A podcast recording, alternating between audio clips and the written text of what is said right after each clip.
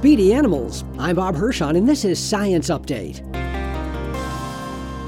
Animals tend to get faster as they increase in size. There are notable exceptions, like the world's speediest land animal, the cheetah, which seems far swifter than the lumbering elephant. But because they're constantly on the go, elephants actually cover more ground. And if you average the movement over the entire lifetime, you discover that the famous sprinters, cheetah and company, are in fact where they should be given their small body size. Duke University physicist Adrian Bejan says that aircraft follow the same pattern as animals. Fighter jets may leave commercial airliners in the dust, but they sit idle most of the time, while the larger planes regularly ferry cargo and passengers.